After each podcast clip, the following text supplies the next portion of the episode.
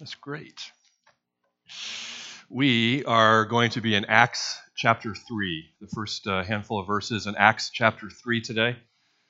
And uh, as you know, we have been in a series of messages uh, that we have been um, hearing and thinking about and talking about together. We've been practicing in certain ways. Uh, we've been in the series uh, that we've been calling Generous Relationships. And the whole idea has been uh, to grow our capacity to have generous relationships in our lives. And today we're wrapping up that series. Uh, and one of the sort of bedrock things that we've been saying all along is that our relationships are a part of our discipleship. Uh, the way that we do relationships with other human beings are just as much a part of our discipleship as reading the Bible and praying. And today we're going to be thinking about this idea of sharing, sharing ourselves, giving of ourselves. And we're going to see when we follow Jesus, when we do discipleship, we follow Jesus into our relationships, uh, three things. First of all, we're going to see, so watch for this, right? We're going to see, first of all, that following Jesus into our relationships uh, means that others will receive more than they think. Uh, they receive more than they can imagine. Secondly, uh, we give more than ourselves. Others receive more than they can imagine, and we're going to give more than just ourselves. We're going to share more than ourselves because, number three, generous relationships always point to Jesus. So that's our outline today. So we're uh, listen for those things in this story, Acts chapter three. Peter and John went to the temple one afternoon to take part in the three o'clock prayer service. And as they approached the temple, a man uh, lame from birth, was carried in. Each day he was put beside the temple gate, the one called the Beautiful Gate, so he could beg from the people going into the temple. And when he saw Peter and John about to enter, he asked them for some money. Peter and John looked at him intently, and Peter said, Look at us. And the lame man looked at them eagerly, expecting a gift. But Peter said, I don't have any money for you, but I'll give you what I do have. In the name of Jesus Christ of Nazareth, get up and walk. Then Peter took the lame man by the right hand and helped him up. And as he did, the man's feet and ankle bones were healed and strengthened.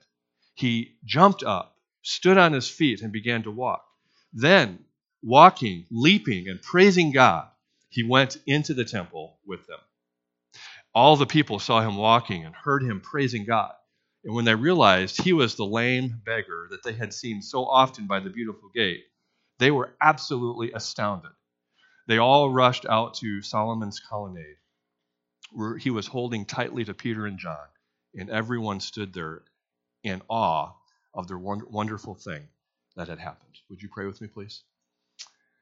Lord, we ask that you would uh, open our ears, open our hearts, open our lives to the work that your Spirit wants to do in us today.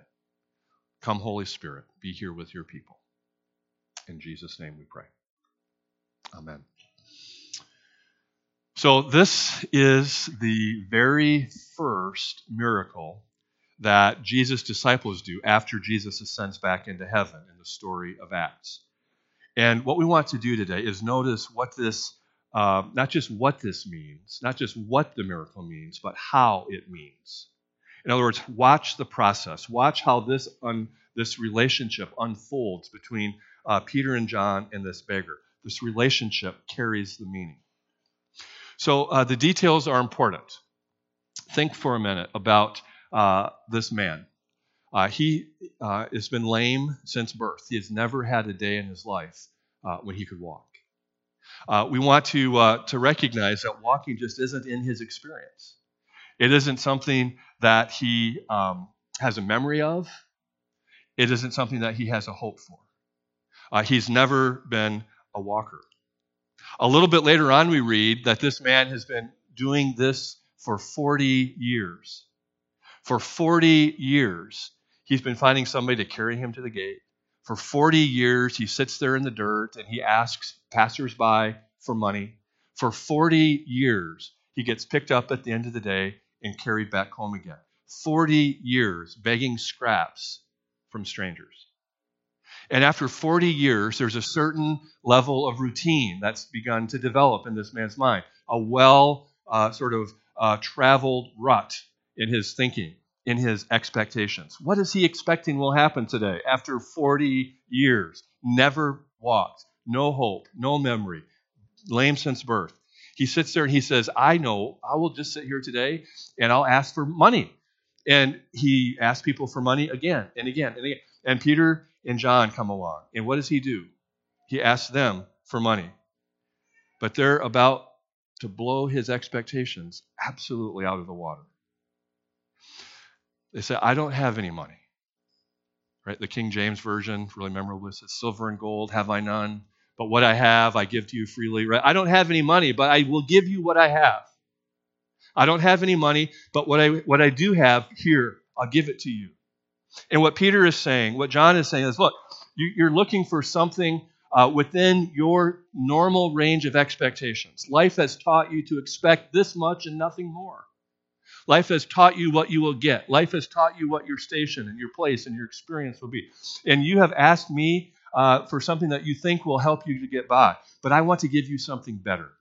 Uh, what you're looking for from me is too superficial. It isn't enough. It isn't sufficient.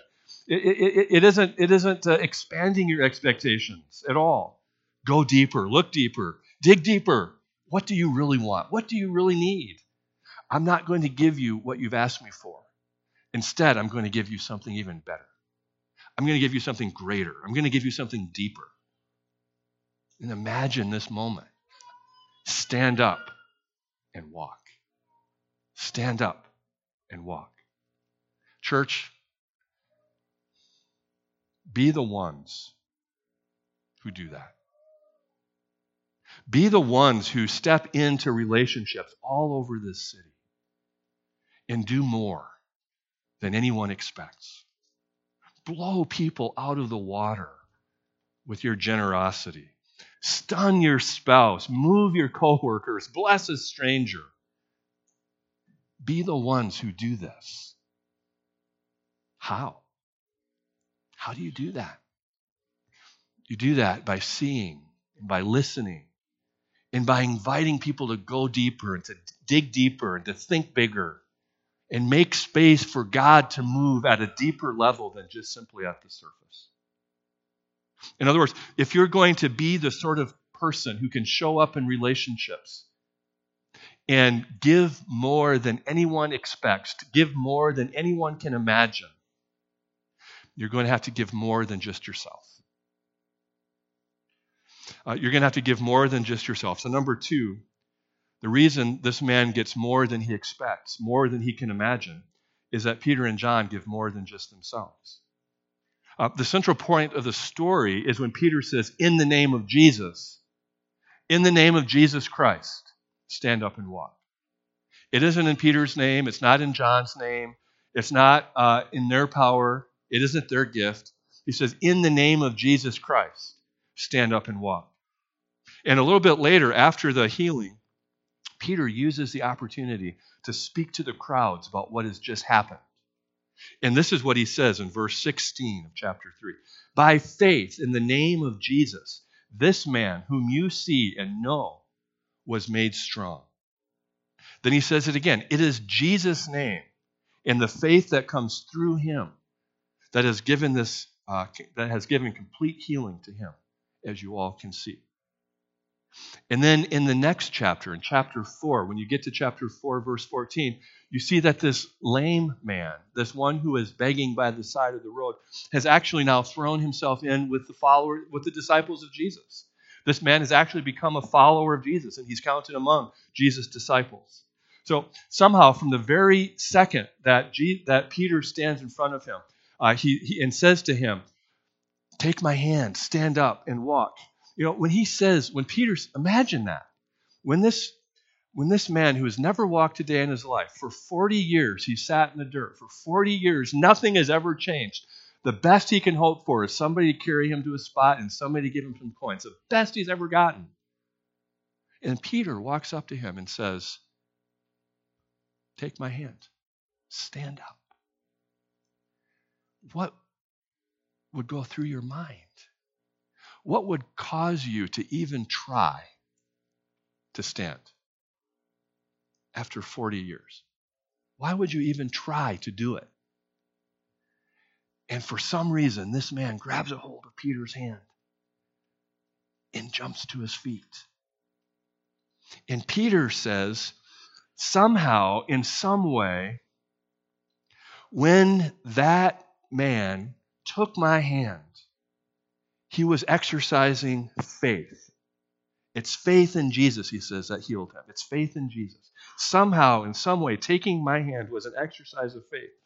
And, and this beggar, with his atrophied limbs, encounters Peter. It's as if he's encountering Jesus. Trusting in Peter, who trusts in Jesus, is like trusting in Jesus. Trusting in Peter, who trusts in Jesus, opens up the doorway for healing. Peter's touch is as Jesus' touch. Peter's words are as Jesus' words. Take my hand, stand up. Peter says, by faith, it's by faith in the name of Jesus that this man was healed.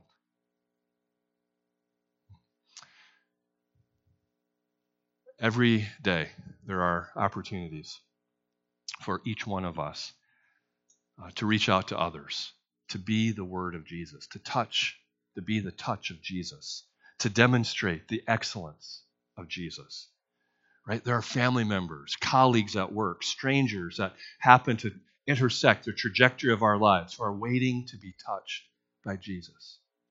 I recently read about an encounter, uh, a, a, really simple moment uh, that took place one morning around 6 a.m. Uh, a man had just finished his early morning run, and uh, as he tells the story, he was just passing by a local Starbucks. And as he uh, was passing by, he decided to stop in the Starbucks and pick up a couple cups of coffee, uh, one just the way he likes it, and one just the way his wife likes it, and uh, make it home in time, uh, just in time for her to be waking up. And since the cafe had just opened, there's only one other person in the lobby.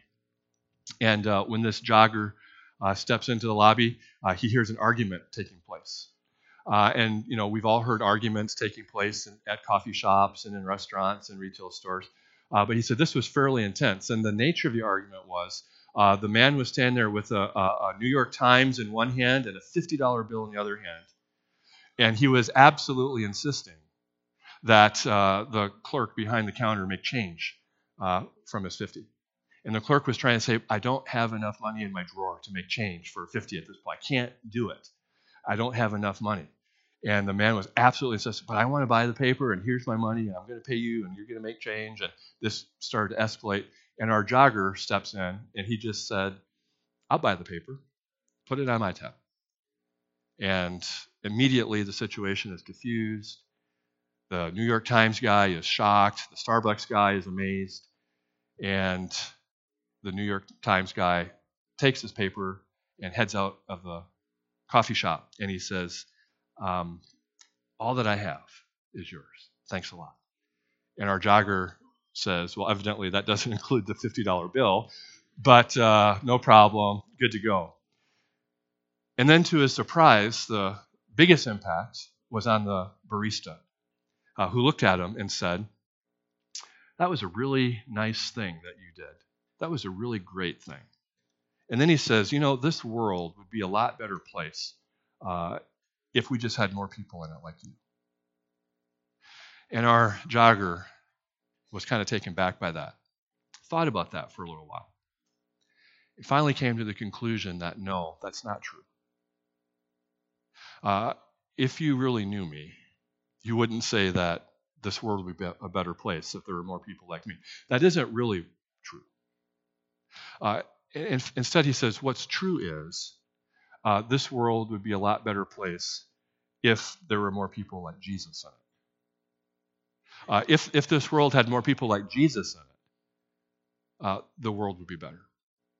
And as I read that little story, that little anecdote, common, everyday, ordinary, I thought, that's exactly right. That's exactly right. That's just it. The world doesn't need more of me. The world doesn't need more of you. The world needs more of Jesus. living through you. So, how does the world get Jesus through you? You know, there was a time in my life when I thought mostly what that meant was some sort of a formal presentation of Jesus. Uh, there was a time in my life when I thought most of what that meant was that there would be a presentation of Jesus, an argument about the, the, about Jesus, a, a, formal invitation for somebody to come and believe in Jesus, maybe uh, attempting to convince or persuade somebody that they should uh, follow Jesus and become a Christian. But what I, what I want to say is before, before we do any of those things, before we give the facts about Jesus or the arguments in favor of Jesus, what I want to say is um, who, who has encountered Jesus in you? Who has experienced and seen Jesus for themselves through you?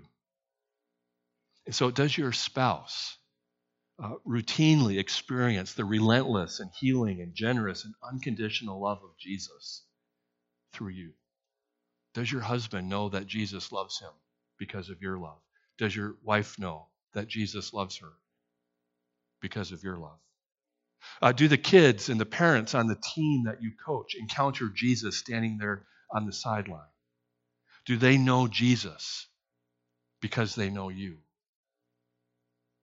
Uh, can those in our community who are struggling to walk today, who have had maybe years of not being able to walk, of not even daring to hope to walk, can the homeless addict, the felon, the widow, the gay teen, the new single parent, can they find a place here to find the presence of Jesus and to begin to reach out and to take a hold of your hand and to begin to wonder what it would look like to trust in, in just a rudimentary, basic way, this Jesus who lives in you. And here's why that's so important. It isn't important because we want to make people religious or to fill churches. It isn't important because people should be conservative or become good middle class Americans. But it's important because that's the only hope we have to be human beings. When we give more than ourselves, we're pointing to a Jesus who gives us all more than we dare hope. See this little interaction again? The man only expects money. He only thinks he's going to get some money. And then he gets what? What does he get? What, is, what do we all get? It isn't just money, it isn't just healing, it isn't just friendship. But ultimately, what he gets is Jesus. What he really needs is Jesus. And because he gets Jesus, what he gets is hope. And not just hope for him, but hope for all of us. Hope for everyone. Hope for Peter and for John. Hope for Jerusalem. Hope for you and hope for me. See, the beggar is sitting there thinking, if I can just get a couple of coins, I'll be okay for today. If I can just get by with a couple of coins, I'll make it another day. And we might be thinking, yeah, well, here comes um, Peter and here comes John. And if this man could only walk, uh, his troubles would be over. Have you ever thought that? If I could just walk, my troubles would be over. If I could just get to the next step, if I could just get this piece together, if I could just fix that, if I could just walk, my troubles would be over. But Jesus comes along and says, Listen, there are plenty of people with money to spare who are absolutely miserable and sit in the dirt all the time. And there are plenty of countless people who have two good legs and they live empty lives. You can learn to walk, but you just wait. A month or two months or three months from now, you'll be miserable again for a whole different reason. And it will never end. But Jesus says, listen, what I want to give you is the end of emptiness, it's the end of lameness. I want to give you restoration. I want to give you wholeness. I want to give you full humanity. Big time. and so, nobody in Jesus' day who is reading this story, hearing this story, wouldn't think of Isaiah 33. Isaiah 33 says this, uh, 35. Isaiah 35, we read this, this verse. Then will the eyes of the blind be opened, and the ears of the deaf unstopped.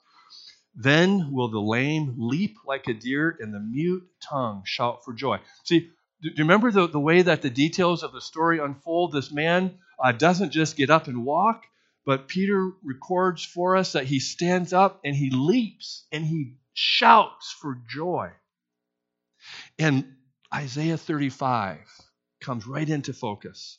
Isaiah 35 is describing what's going to happen in this world when God comes back and restores everything. And Peter is pointing to exactly that same conclusion. One of the things he says down here is in verse 21, and he says, Jesus must remain in heaven until the time comes for God to restore everything. See, he's pointing to, to Isaiah 35 language, he's pointing to restoration language. He's pointing to final fulfillment. What's the miracle then? Isn't just the, it isn't just this moment. It isn't just get up and walk again. It isn't it isn't just for this one particular man. It isn't just for John and for Peter. But it's the future. It's a new future that transforms all of our present moments with hope. Have you ever wondered why it is that all of the miracles in the Bible, all of them, at some point, are intended to alleviate suffering or trouble of some kind? The miracles in the Bible are never just raw, naked displays of power. Right? Jesus never uh, steps onto the scene and says, now I'm going to dazzle you with proof that I'm God, and shoots lasers out of his eyes and blows up a boulder or goes soaring across the horizon. Uh, with a, he, it's never just a raw, naked display of power. Every time there's a miracle, every time the power of God shows up on earth, human suffering is being alleviated. A need is being met. Something broken is being fixed. Because it's pointing to this end. It's pointing to this moment of full restoration. It's pointing to this hope when God comes at the end of history and restores all things finally and completely and utterly. So here's what we learn God didn't invent blindness, and He didn't invent lameness, and He didn't create suffering, and He didn't create a world filled with death. But He's restoring that world. He's renewing that world and He's restoring us in that world. And our best relationships, our best marriages, our best friendships, our best human connections are relationships that point to that hope, that give you and me enough space to hold on to that hope and to leap a little bit and to shout with joy just a little bit in the midst of a relationship because we can just taste the restoration that Jesus is working around us. Here's the last thing I want to say about the hope that we find in Jesus. When we do generous relationships, when we share this way, we do generous relationships. Others receive more than they can imagine because we are giving more than ourselves and pointing towards Jesus, the Jesus who gives hope. And the last thing I want to say is this the last thing I want to say about hope in Jesus is it's an invitation. We can't do a, a whole series on generous relationships without this invitation. The most generous relationship that you will ever experience is a relationship with Jesus Christ. And if you have not yet come to a place where Jesus' life is living in you and through you, where you are living in a trust, faith relationship with Jesus, we want to invite you to begin to do that today. Place your faith in Jesus. Have you ever noticed huh, that whenever a miracle happens in the Bible, uh, it's as if um, there's a cost to the one who's doing the miracle. There's always a price that gets paid. Uh, the miracle worker is always put in some at some kind of loss, put in some kind of jeopardy, some kind of danger. So it isn't surprising that this very first miracle that Jesus' disciples do after Jesus' ascension, They heal a man. And in the book of Acts, this is going to go on for two whole chapters dealing with this one incident. Because Peter and John actually get thrown in prison for doing this. They actually get thrown in prison. And so, again, the pattern they've done a miracle, they've, they've, they've demonstrated the presence of Jesus, and they get thrown in prison. Uh, their life isn't uh, at, at stake just yet, uh, but their lives are threatened. If you go into Jesus' day, you see it in Jesus' miracles also, right? Think about when, when Jesus raises Lazarus from the dead. What happens? Jesus raises Lazarus from the dead, and the religious leaders who have gathered around to watch what's happening say, That's it. Now we're going to do what? Now we're going to kill him. We have to get him. We have to kill him. We have to put an end to this. The miracle puts Jesus in jeopardy. Uh, when Jesus is walking down uh, the, the road, we talked about this a few weeks ago, and the woman who was uh, hemorrhaging grabbed a hold of his robe. What does Jesus say? He says, uh, po- Some power has gone out of me. I feel power has left me. Power has, has gone out. It's, it's almost as if he's saying, um, You get my strength, and I take your weakness. That's, that's, the, that's the, the, the power of these miracles. Uh, the, the one who has strength uh, gives up that strength, and the one who has weakness gives up that weakness. There's a great exchange that happens. You take my strength, I take your weakness. There's a uh, eyewitness account of how Christians, early disciples of Jesus, practiced these generous relationships, how they behaved during the urban plagues of the second and third century in the Greco Roman world. About 2,000 years ago, uh, there were these uh, horrendous urban plagues that swept through the cities. And the historical fact is that most people, when they saw the plague, uh, the infection, the contagion, they saw how terrible, they saw how gruesome the death was, most people would just abandon um, those who were suffering and flee, uh, trying to save themselves and get away from the plague. Uh, but the Christians did something different. The Christians stayed. And um, one eyewitness observed and recorded this. Uh, he was so moved. Most Christians in the plague uh, showed unbounded love and loyalty, never sparing themselves and thinking only of others. Heedless of danger, they took care of the sick, attending to their every need and ministering to them in Christ. And many departed their life serenely happy, for they were infected by their neighbors and cheerfully accepted their pains. So many, in nursing and caring for others, transferred their death to themselves and died in their place. Where do you think the Christians got that idea? Where, where do you think followers of Jesus would have thought that? That they should be willing to nurse people back to health at the cost of their own lives? What made Christians so willing to make others strong through their weakness? Well, it was their faith in Jesus. It was their faith in the Jesus who had already given them his strength and taken their weakness. That's what it looks like for somebody to receive more than expected because you give more than yourself by pointing others to Jesus. See, in the generous relationships that the scripture calls us to, the standard isn't merely, am I being nice? Am I a nice person? Am I a polite person? Or even, am I meeting some need? But the standard is, am I bringing Jesus to this encounter? Am I bringing Jesus into this conversation? Am I bringing Jesus into this moment? And so often,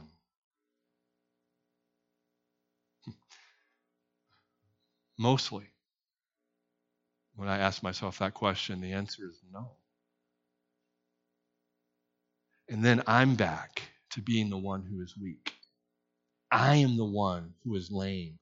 I am the one who is emotionally or relationally paralyzed. And my own need for Jesus' healing touch is resurfaced and renewed. To Jesus who takes my weakness and gives me his strength. And then I can leap and sing and follow Jesus again, back into the relationships of my life. live generously, following Jesus into your relationship, saints. Let's pray. Lord God, thank you for this picture of your healing. Thank you for the ways that you have invited us to be your voice and your touch and your hands. Thank you for the ways that you allow us to represent you over and over again across the relationship span of our lives. And so, Lord, uh, help us identify those places where um, we need to rely on your strength in new ways, uh, places where uh, we can give up the facade of being strong in favor of uh, faith and trust in you. Lord, thank you for the relationships that you give to us, especially the relationship that we enjoy with your Son, in whose name we pray. Amen.